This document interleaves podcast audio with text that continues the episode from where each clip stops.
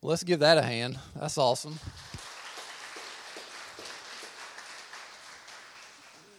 There's, uh, there's nothing like the miracle of a changed life.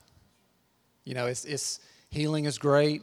Um, it, it's great to see God intervene in our lives and, and help us out financially or, or work out relationships and things that we struggle with. But I never get over, and I think every believer in here would, uh, would attest to this, that there's nothing more special than seeing someone turn their life over to Jesus Christ because it changes them forever.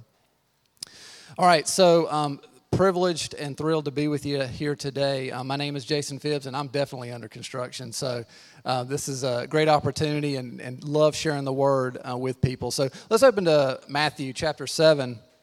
We're going to start there, and then we'll we'll spend the majority of our time in, in Psalm 119. But uh, while you're turning there to Matthew chapter 7, verse 24, um, just a little bit of background here. So, Jesus, in these last three chapters, um, in, in chapters 5 through 7, Jesus is given the Sermon on the Mount, or what's known as the Sermon on the Mount. And there, Jesus is talking to uh, disciples and followers about the kingdom of God and what it's about and how it's different. And so in the Old Testament, we, we see the explanation of, or, or what is shown to them in the physical form um, about sacrifice and how blood needs to be shed in order for the forgiveness of sins, et cetera. And so they go through a lot of these physical things. Um, in the Old Testament, and then Jesus sort of starts to transition transition them and show them how those things that they've seen in the physical are being made real in the spiritual. And so when you put the two together, you get sort of the complete picture. And so Jesus is helping them understand that. And as he comes here to the end of the Sermon on the Mount, he closes with this. He says, there in verse 24, he says, Therefore, everyone who hears these words of mine and acts on them will be like a sensible man who built his house on the rock. The rain fell, the rivers rose, and the winds blew and pounded that house. Yet it didn't collapse because its foundation was on the rock. But everyone who hears these words of mine and doesn't act on them will be like a foolish man who built his house on the sand. The rain fell, the rivers rose, the winds blew and pounded that house, and it collapsed. And its collapse was great. And so, according to Jesus himself, as we move into today's part of the Under Construction series, Jesus says that the Word is our foundation. And so, we want to take some time today to examine that. But before we go further, I just want to pause for a moment and say it, it's so easy for us to take the word for granted. Um, we don't realize oftentimes what, a, what an incredible privilege it is for us to have the complete work of God in front of us. You know, if you lived in the Old Testament times, you might have the prophets, you might have um, some of the history of the creation, et cetera, that Moses had recorded in the Torah, uh, in the uh, Torah and the law but they didn't even have the complete story yet, right? They had the, the, the, foretelling of what was to come. And here we, standing on the other side of the cross, have the entire story. And so as we go through this today, it's, it's going to be so easy and it's going to be so tempting to just kind of let it blow by. But I want you to, I want you to concentrate, and I pray that the Holy Spirit will, will inspire you and help you see what richness and treasure we have at our fingertips. Um, I'm going to use Psalm 119. And Psalm 119, you can turn there, it's in the middle of your Bible. Uh, we're going to spend the majority of the time here. Um, it's centrally located, so it's pretty easy to find. It's often referred to as the ABCs of God's Word. It's the longest chapter in the Bible with 176 verses. And so when you know, I was thinking about this this this sermon coming up, and and okay, Lord, I'm going to preach on the Word. What do you want me to talk about? And I started uh, searching in prayer, and the Lord brought Psalm 119 in my mind. And I thought, Lord, like, do you realize how long that psalm is? And of course, He's like, Yeah, I, you know wrote it all. So, um, but yeah, so it, but it's a, it's a lot. It's a lot of content, and and by no means am I going to read through every single verse, but I am going to read a good number of the verses to you as we go to illustrate the points. And, I, and, and my, my point in doing that is not for you necessarily to try to turn to each one of them, but just let the word wash over you. Let the truth of his word just, um, just fill you. And so it's located in the middle of the Bible. You'll notice a symbol at the beginning of each section, those are Hebrew letters. And the psalm is a type of literature known as an alphabetical acrostic meaning each stanza begins with a letter of the Hebrew alphabet, and it goes in order from A to Z, or Aleph to Tav is what is referred to in Hebrew. So, regarding alphabetical acrostics, Um, one Bible scholar once wrote that it's a poetic way of saying that a total coverage of the subject is being offered.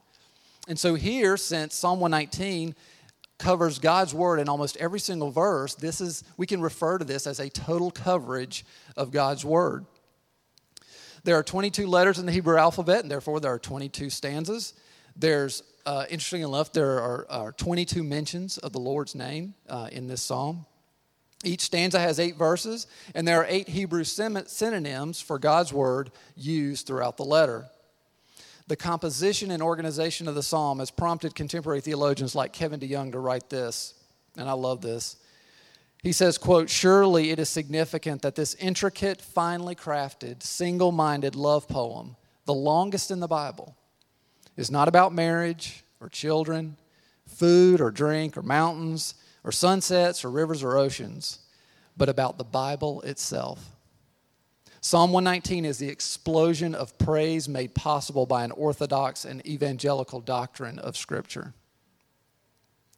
So, using this psalm, I want to tell you three things today about the foundation of the Word one, what it is, two, what it does, and three, how we get it.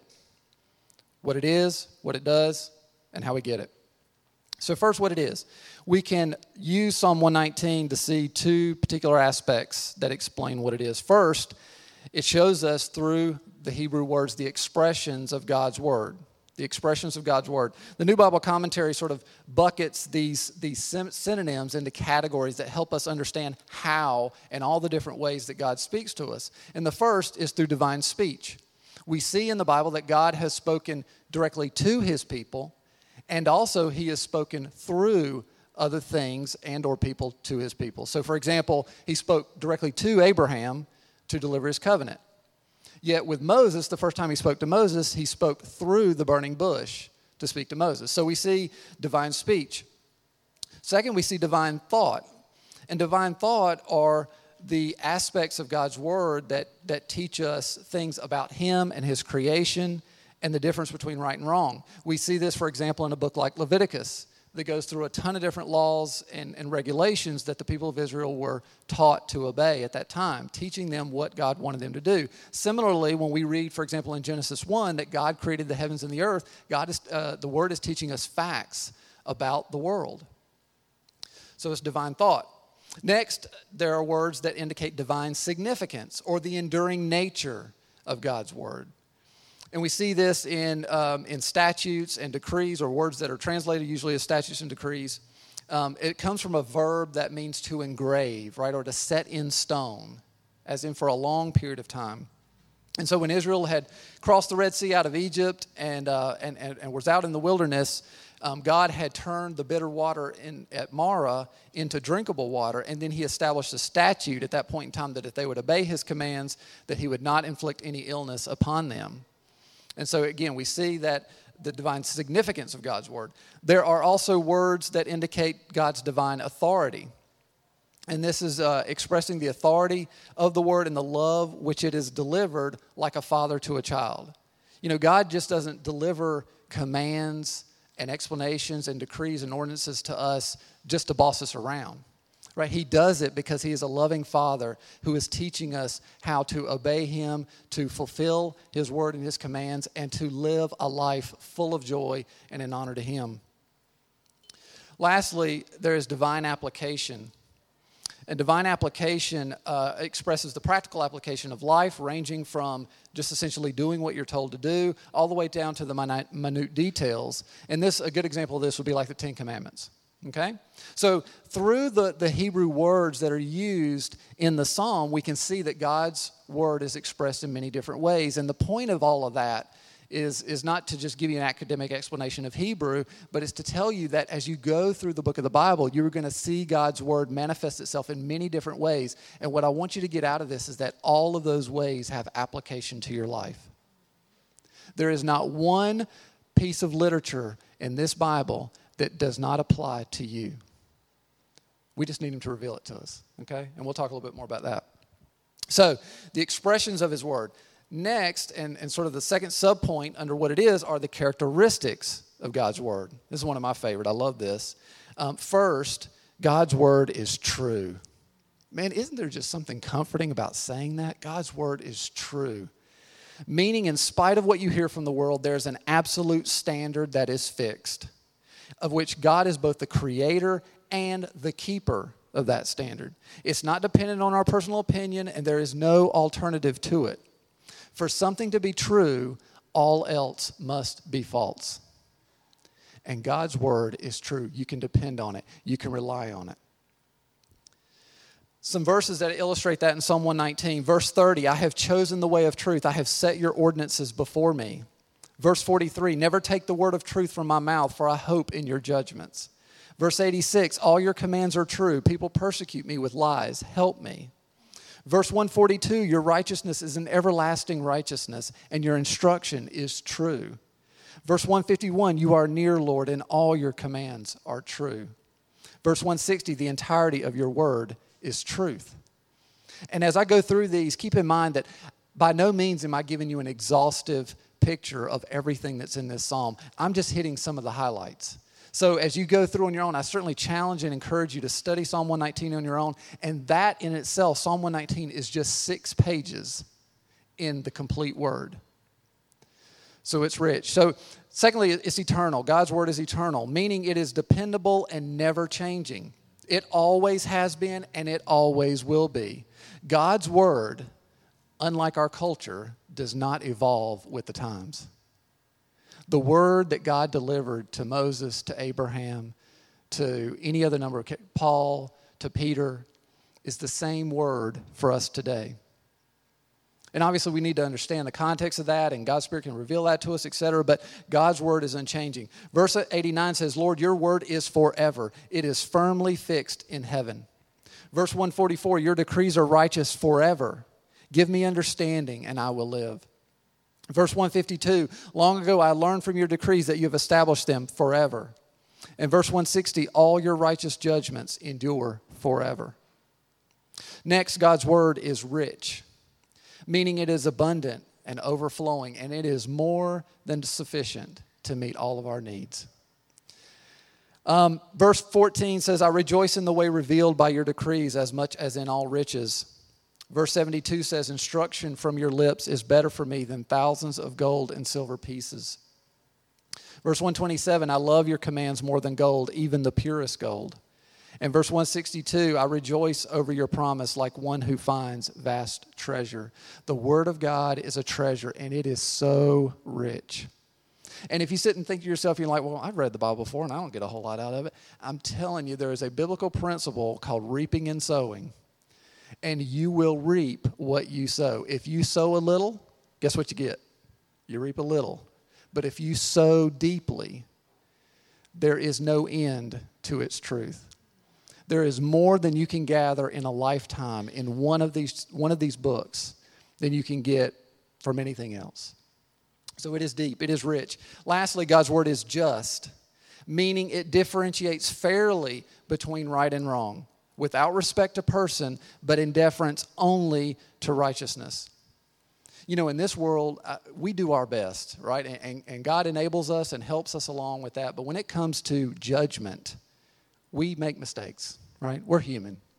And that's okay. That's not surprising to God by any stretch of the imagination. But isn't it comforting to know that with your eternity hanging in the balance, that the only one who gets to judge is the one who is truly righteous? The one who is truly just. And so we see that in the characteristics of God's word, we see God's word is true. We see it is eternal. We see that it is rich, and we see that it is just. And that is not all. That's just the beginning. So that's what God's word is. We see through the expressions, we see through the characteristics what it is. Secondly, what it does. What does God's word do when we sow into it? First, God's word makes us wise. About wisdom, 19th century British preacher Charles Spurgeon once said, quote, "Wisdom is the right use of knowledge. To know is not to be wise. Many men know a great deal and are all the greater fools for it. There is no fool so great a fool as a knowing fool. But to know how to use knowledge is to have wisdom. You know, a lot of people know things, and it's never more evident to see this than in children, right? As they learn and as they're growing, they gain knowledge, and that's a good thing, right? That's part of the process. But what what they don't have right off the bat is the application of that knowledge, right? That's wisdom. And that's what the Bible does for us. The Bible gives us knowledge, absolutely. The Bible teaches us things about the world and who we are and our sin and our, and our losses and what Christ has done, and all of that teaches us facts. But it's the application of those facts to our lives that make it matter. Right? We have the entire Word of God to answer any question that we deal with, any political issue, any spiritual issue, any home life issue. But it's the application of that knowledge that changes us. Verse 130 says, The revelation of your words brings light and gives understanding to the inexperienced. And so, because of the foundation of the word, we know that if we lack wisdom, we can ask the Father and he will give it to us generously. Next, God's word gives us peace. Peace is the comfort and rest that comes with knowing that the all powerful God of the universe is in complete control. And not only is he in control, but he's out for your good. God's not just out there just playing God to have fun with it. God is out for your good, and He is a God of peace. Verse 165 says, Abundant peace belongs to those who love your instruction. Nothing makes them stumble. Because of the foundation of the Word, we know we can have peace that passes understanding regardless of our circumstances. The beauty of peace is that it is not particular to what you're going through, it is resting in who He is and what He's done for us. Next, joy. God's word brings us joy. Joy is the elation that comes in knowing that all the trials of this world are but a temporary discomfort on our way to eternal bliss with our Father in heaven forever. You notice the Bible doesn't talk about fun. And it's not because there's no fun to be had, it's because fun is temporary and based on your circumstance. Joy is something that you have in all circumstances. And that's what the word brings. Verse 111 says, I have your decrees as a heritage forever. Indeed, they are the joy of my heart. Because of the foundation of the word, we know that weeping may stay for the night, but joy comes in the morning. We have hope in the word. Christian apologist R.C. Sproul said, Hope is not simply a wish, as in, I wish that such and such would happen or take place. Rather, it is that which latches on to the certainty of the promises of the future that God has made for us. We latch on to that certainty, and that is our hope. Verse 49 says, Remember your word to your servant. You have given me hope through it. And so, because of the word, we know that being justified by his grace, we have become heirs to the hope or the promise of his word of eternal life. And finally, and, and not completely, but God's word gives us or brings us salvation. Contemporary pastor and author Rick Warren said this Through salvation, our past has been forgiven, our present is given meaning, and our future is secured. There is nothing in this world that will set you free from sin and death than this word. This is the way we know that we have life eternal in Christ Jesus is the word will set us free and bring us and lead us into salvation. Verse 41 says, Let your faithful love come to me, Lord, your wisdom or your salvation as you promised. And so, because of the foundation of the word, we know that we have been saved by grace through faith and not by works. It's the gift of God, lest any man should boast. And so, we talked about what it is, we talked about what it does, and finally, we want to talk about how we get it. Three things Instruction, meditation, transformation. Instruction, meditation, transformation. First, instruction. Verse 33 through 34 says, Teach me, Lord, the meaning of your statutes, and I will always keep them. Help me understand your instruction, and I will obey it. Verse 66 says, Teach me good judgment and discernment, for I rely on your commands.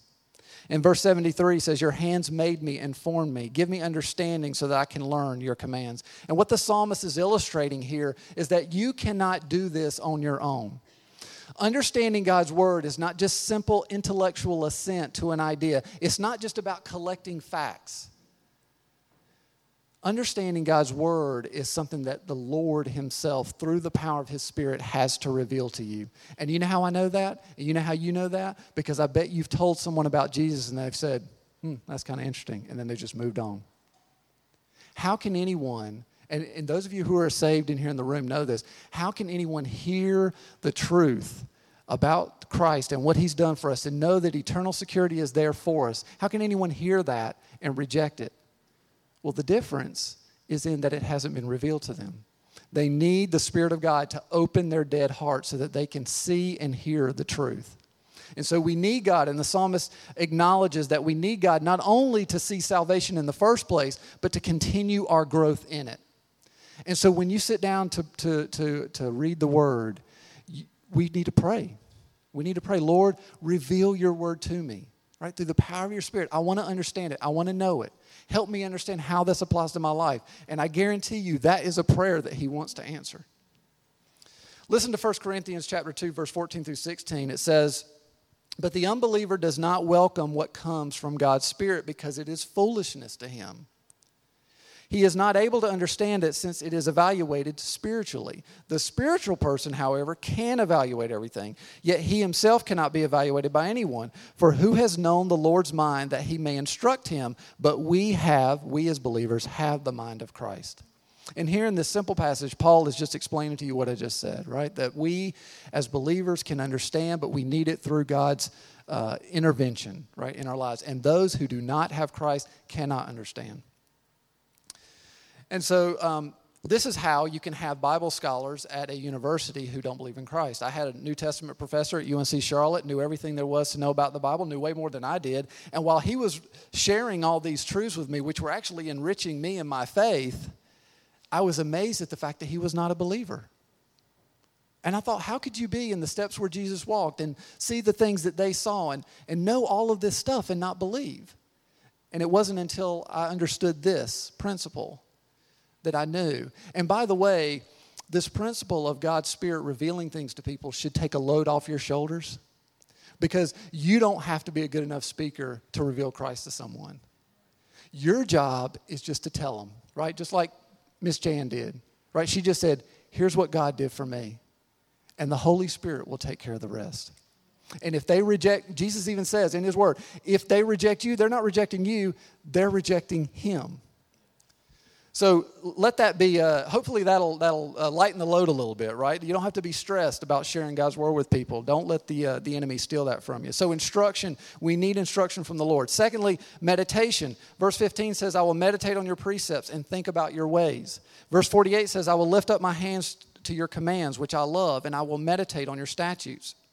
Verse 148 says, I am awake through each watch of the night to meditate on your promise meditation itself is we're not talking about right you know necessarily the you know sit indian style and and om and all that kind of stuff. Although you know if you want to sit indian style and meditate that's fine right? There's nothing wrong with that. But by meditating we just mean simply think about right? Spend time in solitude thinking on what you've learned. If god has revealed truth to you then you should spend time thinking about that truth and asking god to show you how it, it applies to your life even the acrostic style of the psalm itself shows you that it was meant to be memorized and meditated upon. If you were to see the Hebrew version of Psalm 119, what you would see is, is that every single letter that starts each stanza is at the beginning of each line of the sentence. It would look very much like a nursery rhyme in Hebrew. Now, obviously, it's been translated to English, looks a little different, right? And we think, well, I don't see the, you know, the sort of the acrostic thing you're talking about. Obviously, the, it's been lost in translation, but it's no less meaningful than the fact that the psalmist intended, right, through the inspiration of the Holy Spirit, for us to memorize and learn His Word. And so, as we study His Word, truth is revealed, and we must spend time prayerfully considering how that Word applies. Finally, transformation. Psalm 119 starts with two blessings in verses 1 and 2. Blessed are those whose way is blameless, who live according to the Lord's instruction. Blessed are those who keep His decrees and seek Him with all their heart. Notice the blessing doesn't just come from hearing God's Word or reading God's Word, it comes from doing God's Word. It's the doing that makes the difference we need to allow the word to change us. Verse 44 says, I will always obey your instruction forever and ever. Verse 69 says, The arrogant have smeared me with lies, but I obey your precepts with all my heart. And verse 128 says, I carefully follow all your precepts and hate every false way. Now, if we go back to Matthew 7, right, we started this whole thing, we see the same thing when Jesus is in, concluding his remarks there in the Sermon on the Mount, he says, Therefore, everyone who hears these words of mine and acts on them will be like a sensible man who built his house on the rock. But he goes on and says, But everyone who hears these words of mine and doesn't act on them will be like a foolish man who built his house on the sand. The connection between these two is in John 1. And in John 1, uh, you don't have to turn there, but in John 1, it says, In the beginning was the Word, and the Word was with God, and the Word was God. And in verse 14, it goes on to say that the Word was made flesh and dwelt among us. And so when we see Jesus, when we read about Jesus, you are reading and looking at the very manifestation, the very physical formation of God's Word Himself. And so the Word is God. And Jesus is the Word made into flesh. And therefore, to truly receive God's Word is to receive Christ. As with everything in the Bible, it all points to Christ. Christ is the epicenter of it all. He is the, the epitome of God's glory and His work. The Bible is not about us, it is about what He's done for us. It is about His glory. We just happen to be the greatest benefactors of it. The big idea for today is that a firm foundation leads to total transformation. A firm foundation leads to total transformation. And so, what kind of foundation are you on today? Notice that in Matthew 7, both houses faced the storm. And even one step further than that, both houses heard the word. The difference between the house standing firm in the storm and collapsing in the storm was the doing, it was the acting on his word. If the enemy can keep you from taking action, then he can keep you out, right? He can keep you out, either keep you away from your salvation or he can, if you're a believer, he can keep you out altogether of the game. You know, when you become a Christian, God can't, or the devil can't have you anymore, right? Your, your salvation is secured. But what he can do is he can get you out of the game, right? And that keeps other people from hearing the word. So it's the doing that makes the difference. So, two quick things here to wrap this up. Believers here today, are you investing in your foundation? Are you seeking the Lord's instruction? Are you meditating on what it says? And uh, more importantly, are you allowing it to change you? Right? Because if there's no change going on, then what are we doing here? Right? I mean, that's what this is all about. The question is, is do we believe this word? Because if we believe this word and what it says, it has massive implications for our lives and for all of those around us. So maybe if you maybe you need to ask God or maybe you need to repent today, right? Because maybe you know that you've been a little sluggish when it comes to your study of the word. And don't be embarrassed by that. We've all been there. Uh, we have all been there and, and continually go there from time to time. So it's nothing new, but it's definitely something that we should repent of, and we need God to help us with that so that maybe we need to make some repairs to our foundation. And to, for those of you who don't know Christ, today is the day you can break ground on a new foundation and change the, change the rest of your life for all of eternity. God's word says in Romans 10 9, if you confess with your mouth that Jesus is Lord and believe in your heart God raised him from the dead, you will be saved. If we believe this word, let us not be hearers only, but doers. Let us pray. Heavenly Father, Lord, we thank you for this day and for this opportunity and time together. And Lord, we thank you for the, the truth the richness, the, the eternal nature, and just righteousness of your word. Father, I pray that more than anything else, no matter what has been heard or said here today, Lord, that people will walk out with a passion and a fire to dive into your word because I know that your word changes everything. Father, may the, the, the, the, truth of your word pour out of us daily, right, into the lives of ourselves and other people. And may you get the glory for it. And we ask it in Jesus' name. Amen.